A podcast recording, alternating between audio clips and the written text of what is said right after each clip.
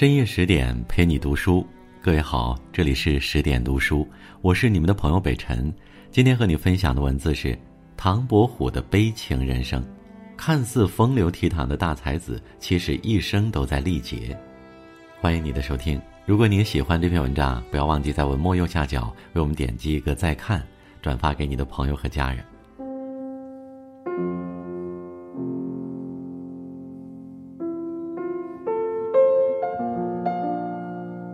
一九九三年，电影《唐伯虎点秋香》被搬上银幕，其中风流倜傥的唐伯虎也随之走入了我们的视野中。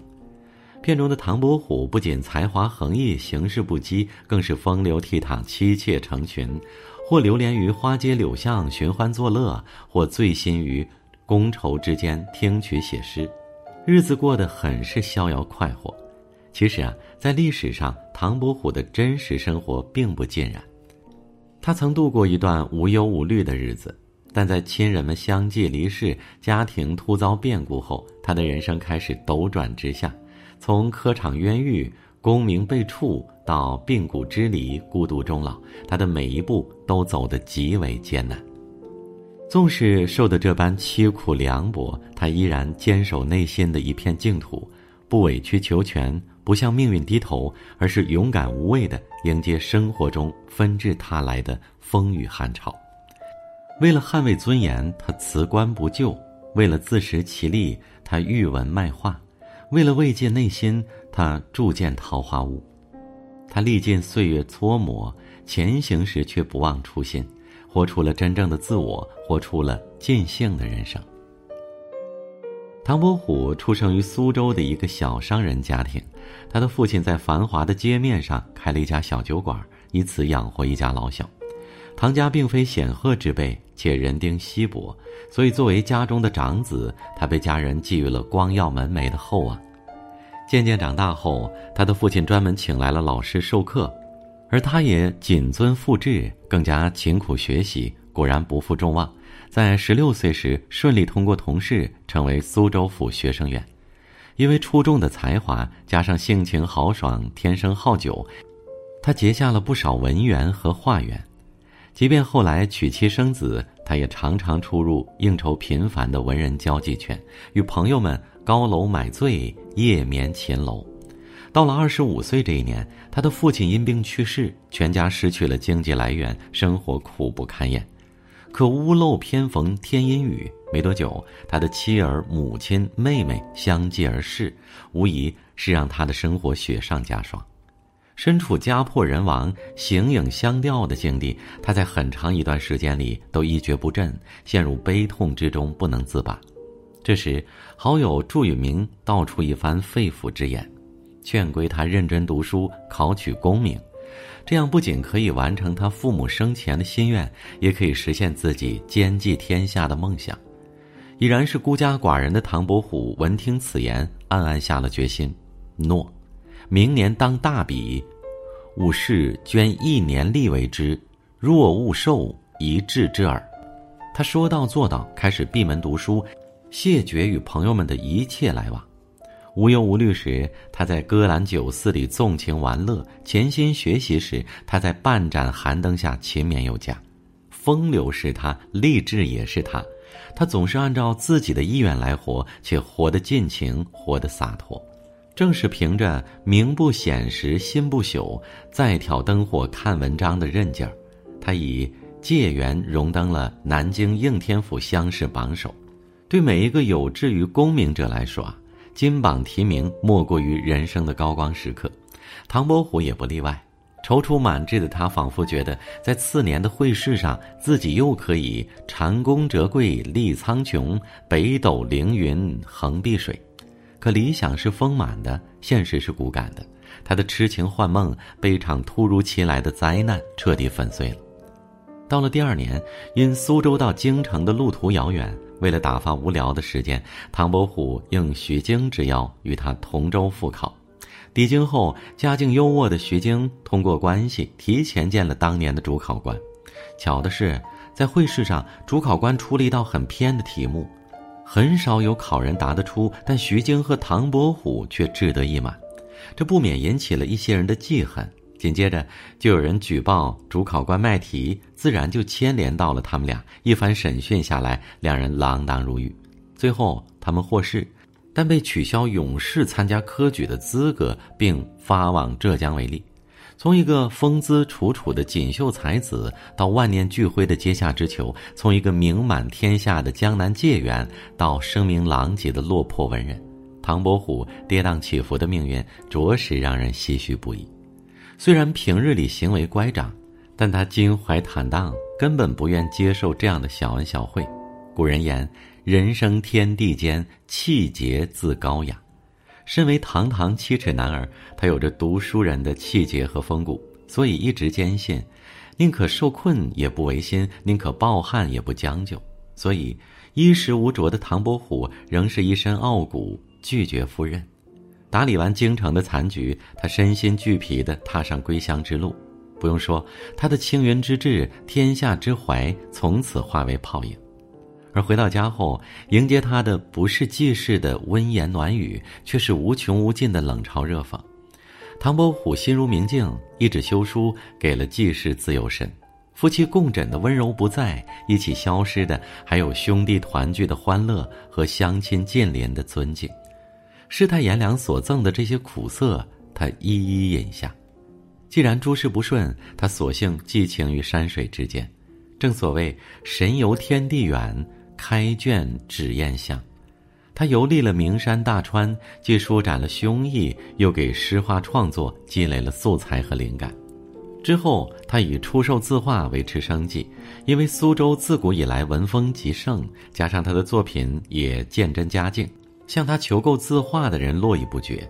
他的盐田生涯也让他的生活有了大大的改观。从立锥莫笑无余地到万里江山笔下生，他在丹青世界里获得了重生。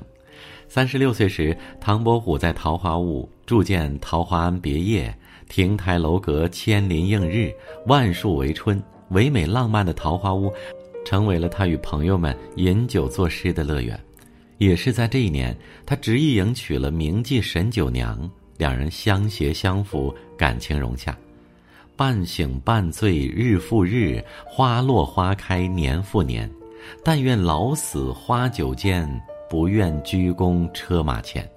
卸下了心理负担的唐伯虎，终于可以畅快地享受人生了。于他而言，倒是希望可以终日醉卧在花香蝶舞、云蒸霞蔚的桃花丛中，看庭前花开花落，望天上云卷云舒。但是一场意外又打破了平静。身在南昌的宁王朱宸濠是朱元璋的五世孙，一直觊觎帝王之位。他有意拉拢在位的武宗身边的得宠的侍臣，待大权在握后，为了大肆敛财，烧杀抢夺，无恶不作，同时广收亡命之徒，私制兵器，以寻有利时机深登九五，将明朝江山易帜。宁王还学习西汉的王莽，为博取声名，不惜花费重金聘用四海人才，恰好唐伯虎被选中了。而他当时也并不知晓宁王的真实用意，也想再展抱负，便不假思索地收下了聘书和聘金。等到了宁王府，唐伯虎被盛情款待，仅仅才一个月，他便发现了宁王图谋反叛的野心。反复思量后，他想到了一个万全之策。他终日喝得大醉，棉花素柳，肆意调笑府内女仆，言行之间全是狂秽之态。久而久之，宁王开始厌弃他，忍无可忍时，宁王派手下将将其送返苏州。果然不久之后，宁王的阴谋败露，一干人等皆被正法。唐伯虎得以全身而退，不光是因为机智，还因为他拥有淡泊自甘的儒者之刚和坚贞高洁的人生操守。《封神演义》中写，宁可直中曲，不向曲中求。行走人世间，堂堂正正，潇潇洒洒，是大多数人的人生信念。唐伯虎便是如此，他不愿做宁王府的幕僚，更不愿成为其叛变的同党，所以才费尽心力出逃。回到故乡的他如释重负，继续与诗朋酒旅出入秦楼楚馆。经历了科场案、南昌劫，他心境低沉，在多个朋友耐心劝慰后，他重新拿起了搁置已久的画笔，不仅一抒心中抑郁之气，也能暂且用售卖字画之资补以家用。后来吴中地区出现天灾，各地饥荒严重，唐伯虎的书画生意日益惨淡，妻子沈九娘因为操劳过度而病倒，很快就撒手人寰。自此，唐伯虎只能在岁月的风风雨雨中独自飘零，而他自己的身体也每况愈下，生活还常常需要朋友的接济，日子过得很是惨淡。一五二四年，唐伯虎在贫病交加中留下了一首绝笔诗：一日兼他两日狂，已过三万六千场。他年新时如相问，只当漂流在异乡。写完，他似吟似诵，声音渐息，一位才子走完了沉重坎坷的人生旅程。在苏州乃至整个明代的艺术星空里，唐伯虎这样一位璀璨的明星陨落了。终其一生，他在受尽迂回曲折后，仍有重新出发的勇气，在遍尝辛酸后，也有付之一笑的豁达。从少年时的鲜衣怒马到暮年时的穷困潦倒，他活出了自己的传奇人生，也把自己活成了传奇。作家村上春树曾在书中写道，在自己喜欢的时间里，按照自己喜欢的方式去做自己喜欢的事，对我而言，这便是自由的定义。坚守本心，活出自我，享受生活的乐趣，是一个人最好的状态。这也是多数人的希望，生命的终极意义不过如此，只要敢于追求，终会如愿以偿。唐伯虎的一生跌宕起伏，经历了家道中落、蒙冤入狱、落魄江湖和孤独终老，但他始终选择遵循本心。他是风流魁首，出入秦楼楚馆，曾尽享人世繁华。他是诗画奇才，笔若行云流水，亦留下千古翰墨。这位通才大家曾在世人的仰慕中行步如风，也曾在无边的晦暗中踽踽独行。于这个世界，他轰轰烈烈地来过，又悄悄寂寂地离开，却唤起了一代代文人墨客对灵魂自由的向往和对生活乐趣的追求。